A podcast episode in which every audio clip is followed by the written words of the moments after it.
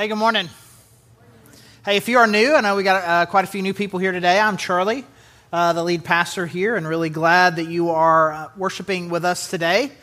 Um, if you're online, you're here, really are. We're just glad all of you are here. We're starting a new series today called Known.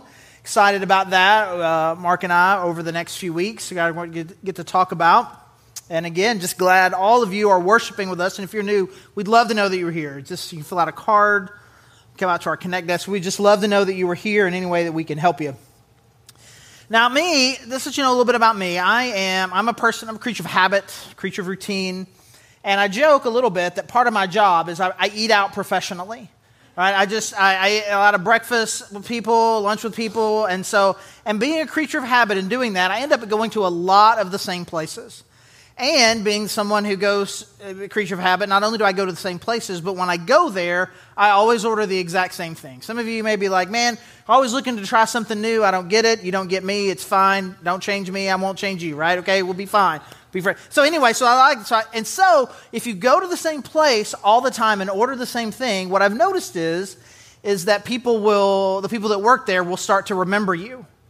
And which is fine it's fine to a point. Let's just say there's, there's, there, there's a sweet spot there, right?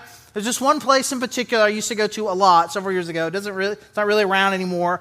I would go there all the time, and then they would see me coming in the parking lot.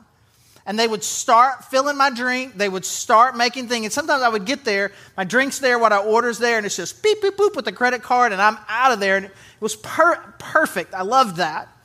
But then there was a guy that started working there and turns out he uh, was a retired pastor and found out I was a pastor. And so now we're best friends. And I'm coming there. I'm usually coming coming there to study at first, and then I'll usually have a meeting a little bit later. I'm not coming here to make best friends. But anyway, now I've got a best friend. And he, he would just come in, he would just sit down and talk with me for a while. And I'm like, you know, I'm so and, and I've got this pressure, right? Because of my personality and because you know, I'm a pastor. Like I can't just be like, dude, get out. Right? I can't you can't be like it. So, so I'm having this conversation. It was awkward. It's making me uncomfortable. I'm thinking, maybe I'm gonna have to maybe I'm gonna have to switch it up. I have to go someplace else. And then this one day in particular, I think Mark was with me during this this one particular. He starts talking to us and asking us questions about the church. So I got a question for you and your church. What do y'all think about? And he says, blank and blank.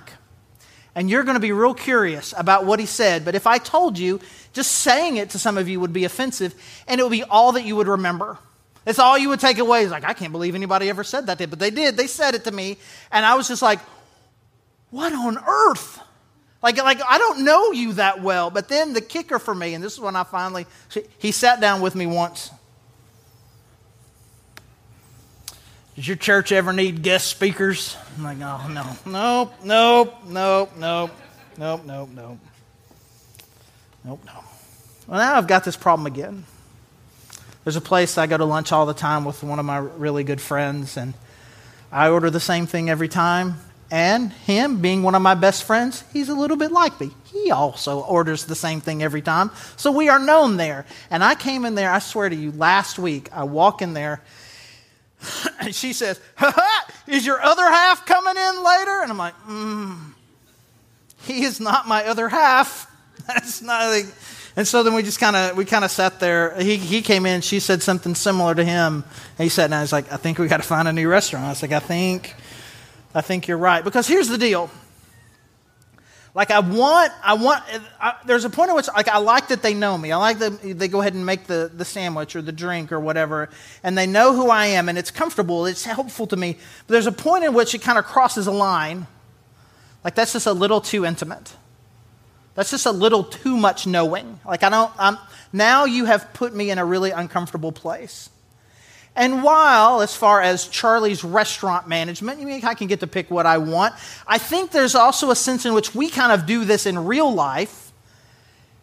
But when we do it in real life with, the, with our friends, it really can kind of become unhealthy for us and can really kind of be a hindrance for us in really our personal, spiritual, emotional health and growth. Of just like, I want, I want people to know me just enough where I'm comfortable, but not so much that it starts to become hard for me in some way, difficult for me, challenging me, kind of exposing me in some way. And so we think we're looking for this sweet spot, but really there's a thing that is just keeping us, holding us back from really being known. This is, you, this is, this is the name of the series.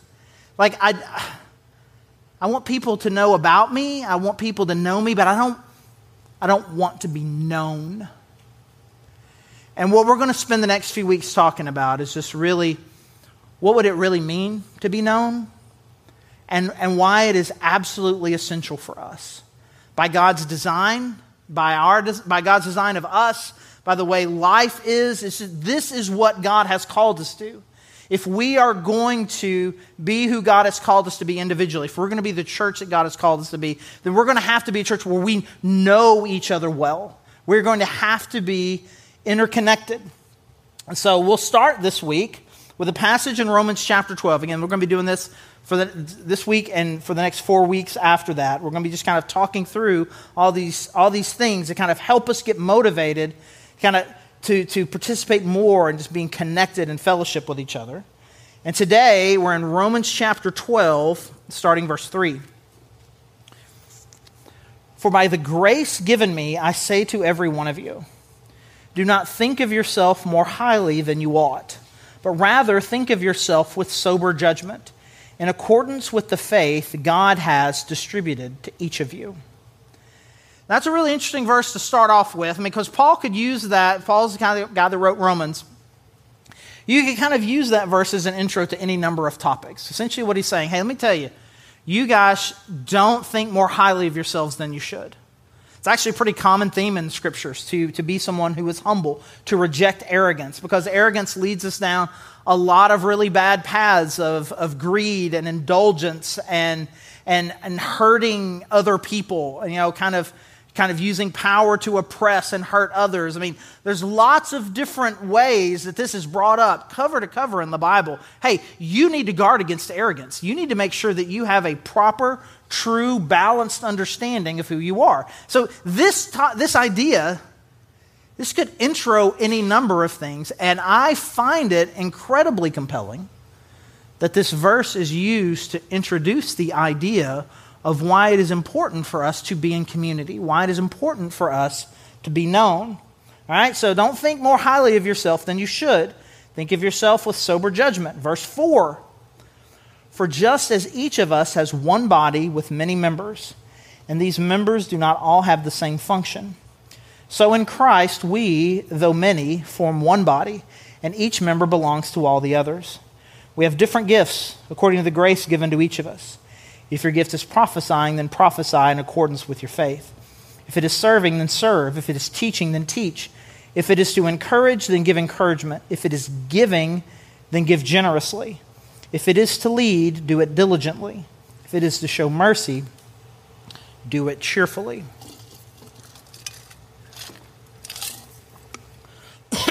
so he starts hey, don't, don't be arrogant. Don't think more highly of yourself than you should. And here's why because you are created to be a part of a body.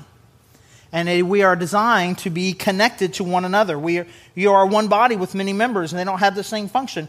In Christ, with one body, each member belongs to all the other ones. You think of yourself, if you think of yourself as independent, you are thinking more highly of yourself than you should. It's like, listen to me.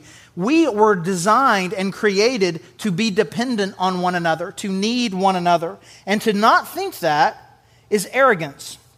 And so we'll say it this way trying life alone, trying life alone is arrogance. It's arrogance. That I think that I can live life alone. Paul's saying very clearly, straightforward, that's arrogant.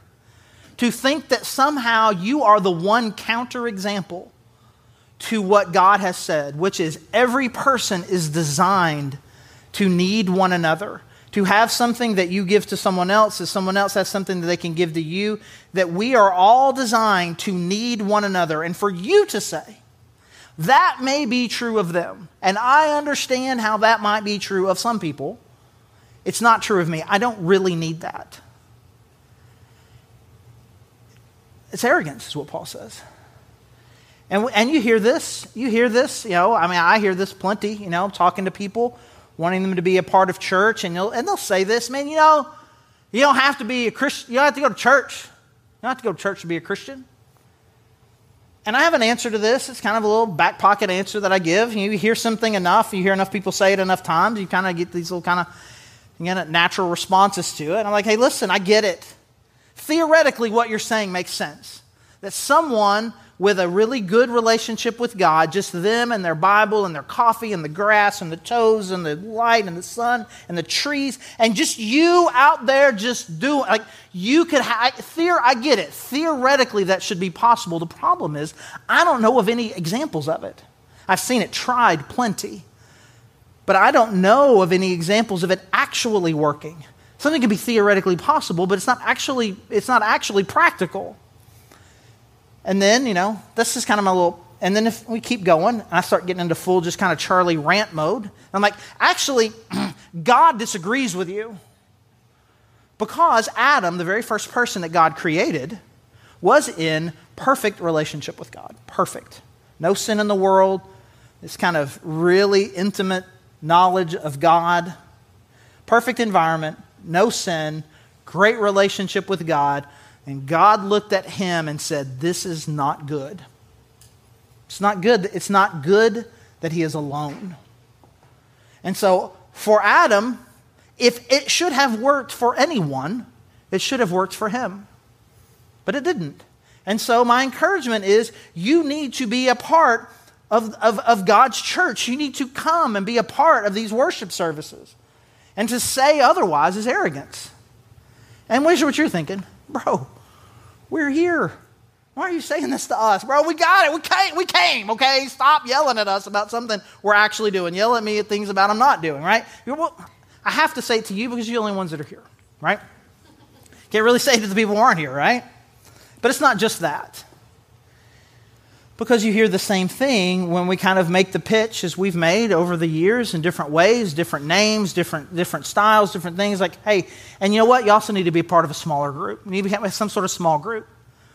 A small group where people can really know you well, so you can kind of connect, so you can kind of take care of each other, you can challenge each other into, in kind of in a smaller group. That we also need that. We need people in our lives that don't just kind of know who we are, but really know us, kind of can hold the rope for us, right? You know, kind of make sure when that, that I know that people they've got my back. And the way I describe it very often is like as a church, there's just too many people. This is one service. You know, we had two services today, so there's another whole group of people. And this is probably by the end of the day, it's probably only about half the people who are part of the Grove are even going to be, end up being here today. And I'll hear about things that some, something bad has happened to somebody. But usually by the time I hear it, and they've kind of kind of started wandering, by the time I hear about it, it's usually pretty pretty bad. We need people in our lives right here. When you start to get a little bit off, say, "Hey, man, you don't seem okay. How are you doing?" Like, "No, man, I'm fine." And like, mm, "Don't lie to me. I can tell you're not doing okay. Tell me the truth. What's going on? I need to know. I want to know." We need people like that in our lives. Like, ah, I, I don't know. I mean, I don't know, man. I just come here. I can kind of worship. I kind of hear the word, kind of feel like this is really all I need. I don't need that. It's the same level of arrogance. You, you, you need people, you, you need them. And it's kind of like we kind of got these, got these excuses, right? We've got these excuses that we have, and Paul kind of addresses them. And the first one's kind of one we've been talking about. The first excuse is you think, like, I don't, I don't need this. I, I, don't, I don't need it. And this is where the body metaphor just really comes really strong. Where it's like,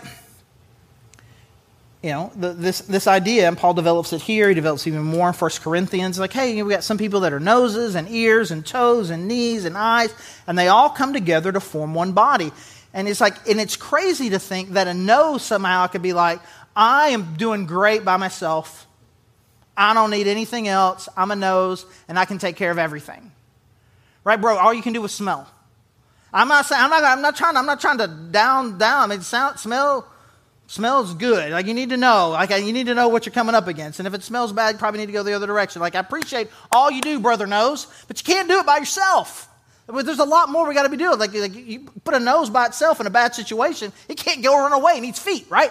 Like that, I'm just stuck with the bad smell. But really, the metaphor is worse than that. Because a disconnected nose will just It can't do anything.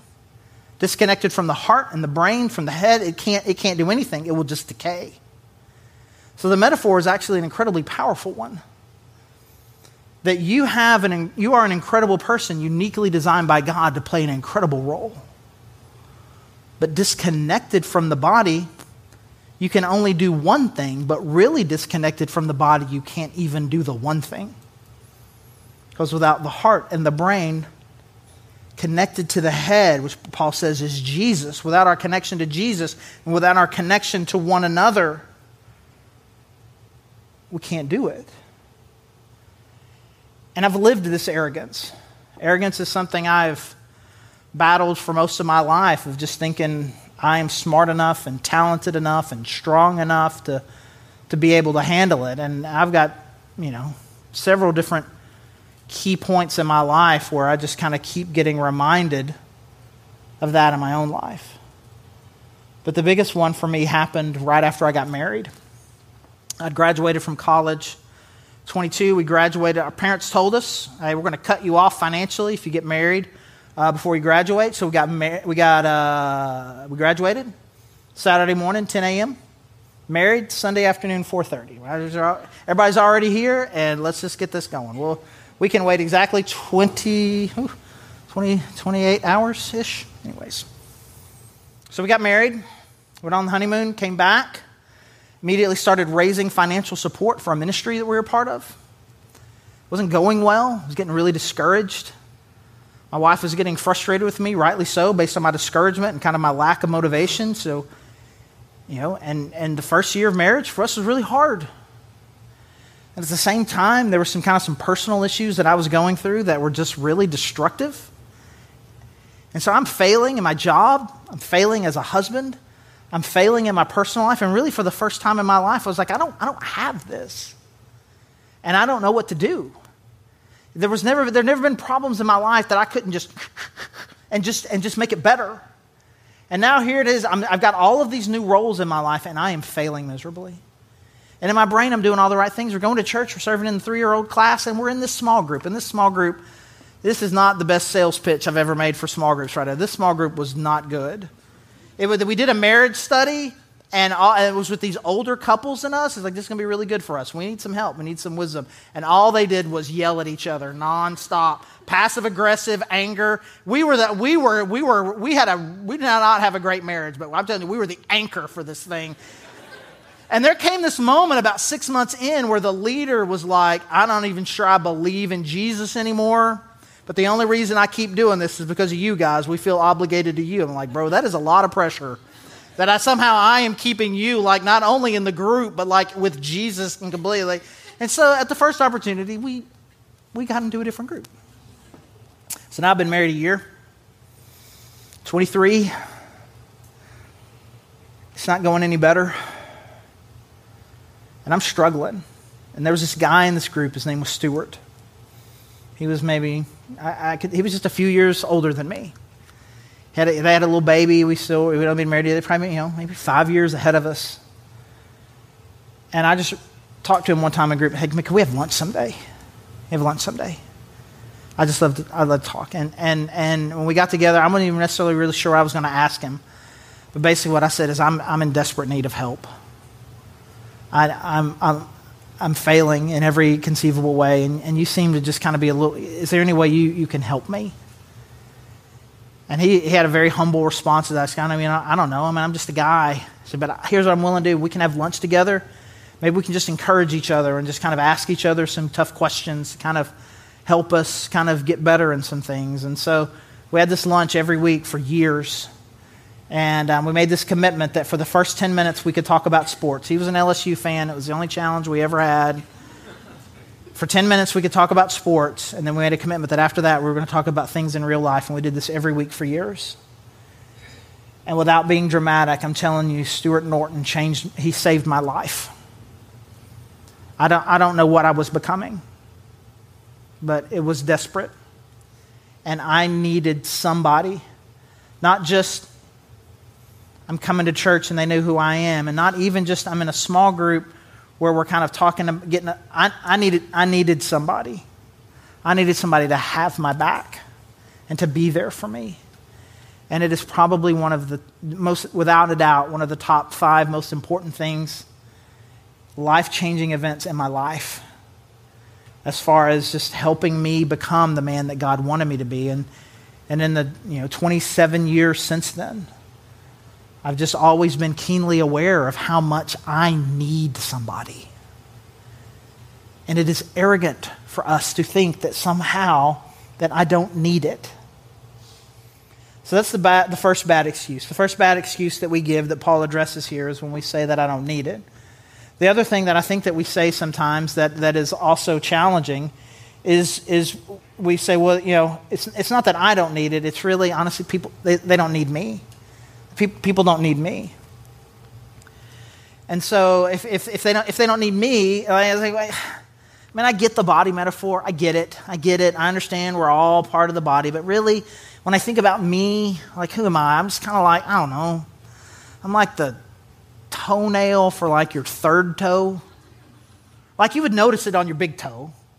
Or like, like on your third, who would even, who would even, like if it fell off, probably take you a month to figure it out. Like, oh man, it fell off. Or like, here's who I am. Like, I'm like the hair that used to live right here. I'm not saying it wouldn't like be adding value, but like it's gone and it's like, well, I mean, you know, it, it happens right? And, and, and we kind of we kind of downplay who we are. And Paul says something very different here. He says, We all have different gifts according to the grace given to each of us. Each of us. Every one of us here has a role to play. Every one of us has been uniquely gifted by God to be in community and to have a part to play and you may not believe this. So, right now, I'll believe it enough for both of us. If God has brought you here, then I know that we need you. And there is something that God has made in you, in the way that He has gifted you, in the way that He has passioned you, that what we are trying to do here as a church, we will be able to do it better than we've ever been able to by your presence and involvement here. I know that to be true because God has said it is true.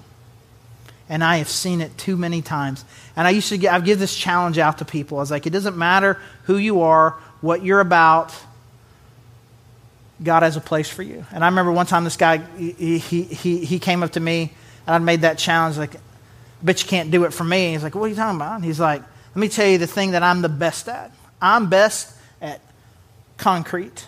And what I'm passionate about, also concrete.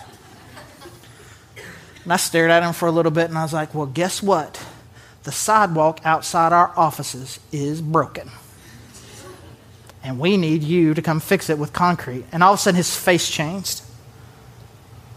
Are you serious? I'm like, yeah, I'm serious. It's got this old broken thing.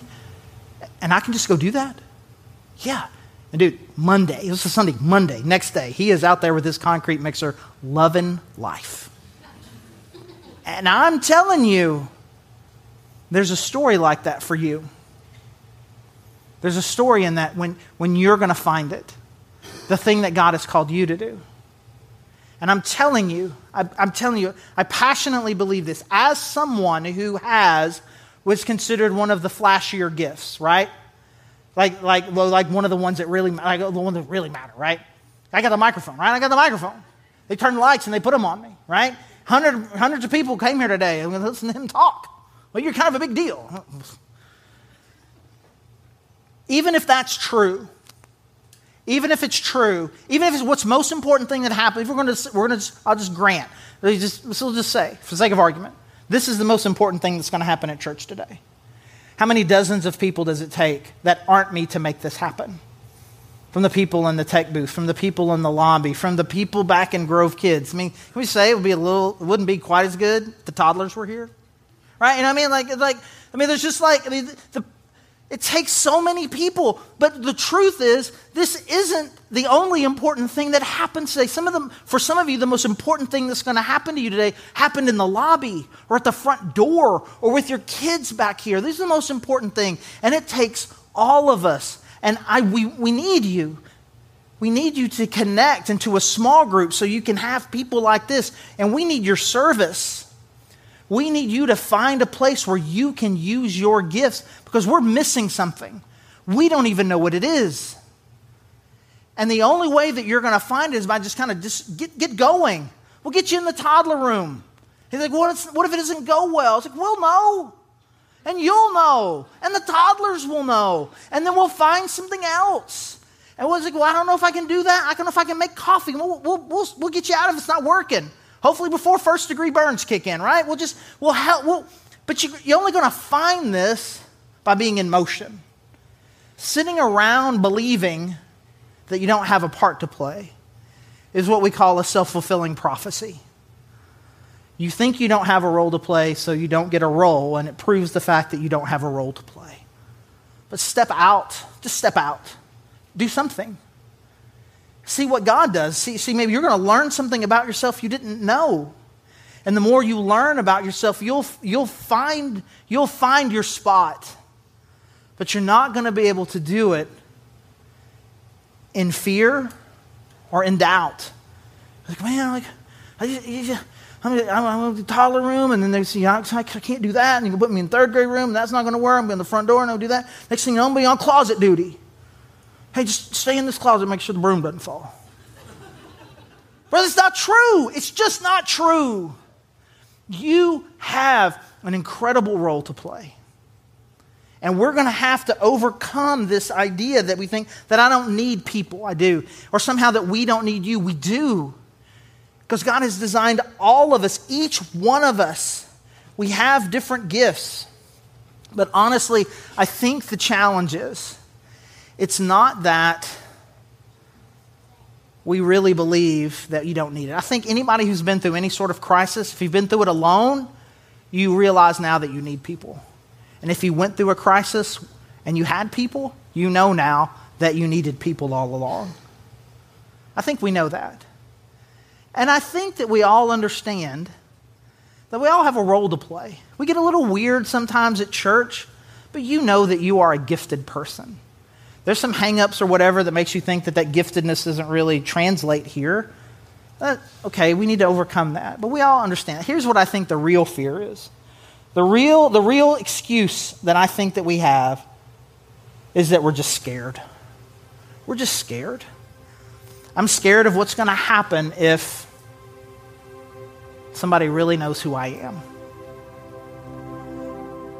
That if they really knew who I was, like, like I, I see the thing you belong on the outside, and so I get nervous, I come in, and people are nice to me. They don't seem to be real judgmental. They seem to be a little more laid back. It seems to be cool.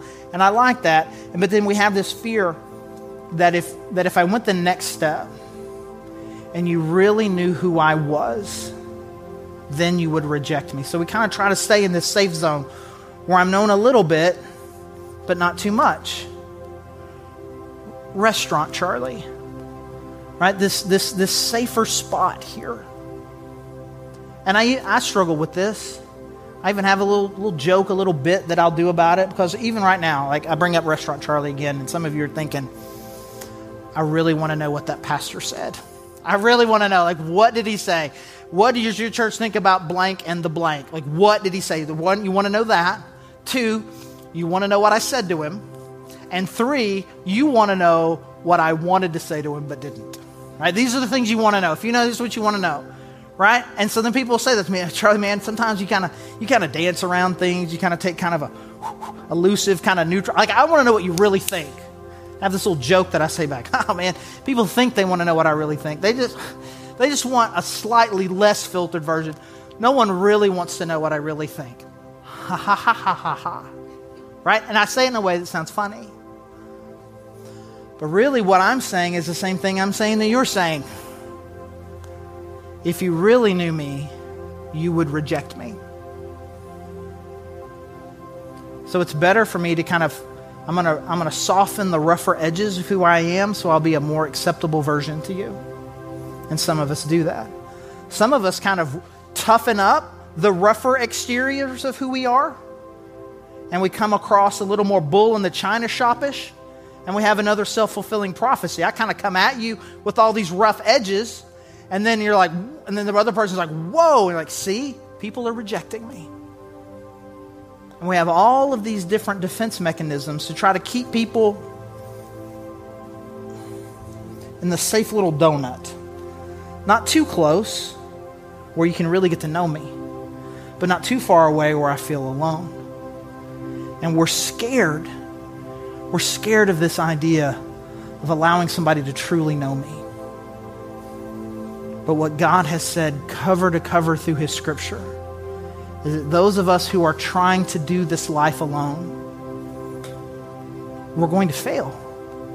It's arrogance and it's outside of design. The designer of the universe has said it is essential for you to be connected well with one another.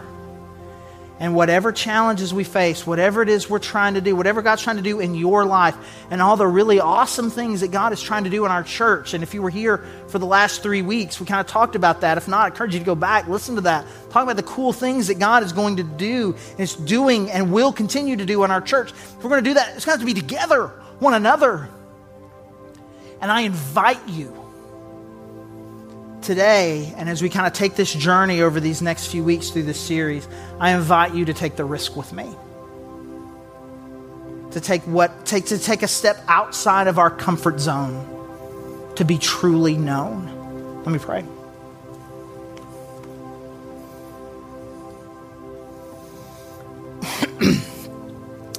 God, I thank you for this awesome group of people. And God, really just how accepting they are how loving they are. But God, we all come with different fears about whatever that next step of being known is. Small groups, serving, having these one to two friends that I just know absolutely have my back. We got whatever it is, whatever these fears are, these anxieties that we have that keep us on the fringe that make us feel like we've got to keep one another at a safe distance. God, I pray that you would overcome that. And that, God, that we would no longer be concerned about what is safe, but, God, but what is best, what is needed. And, God, what we need is to know and be known. And so, God, I pray that we would all take a step this week to get more connected to one another so that together we can bring the hope of the gospel of your Son, Jesus Christ, to a world that is desperate for it. And it's in His name that we pray. Amen.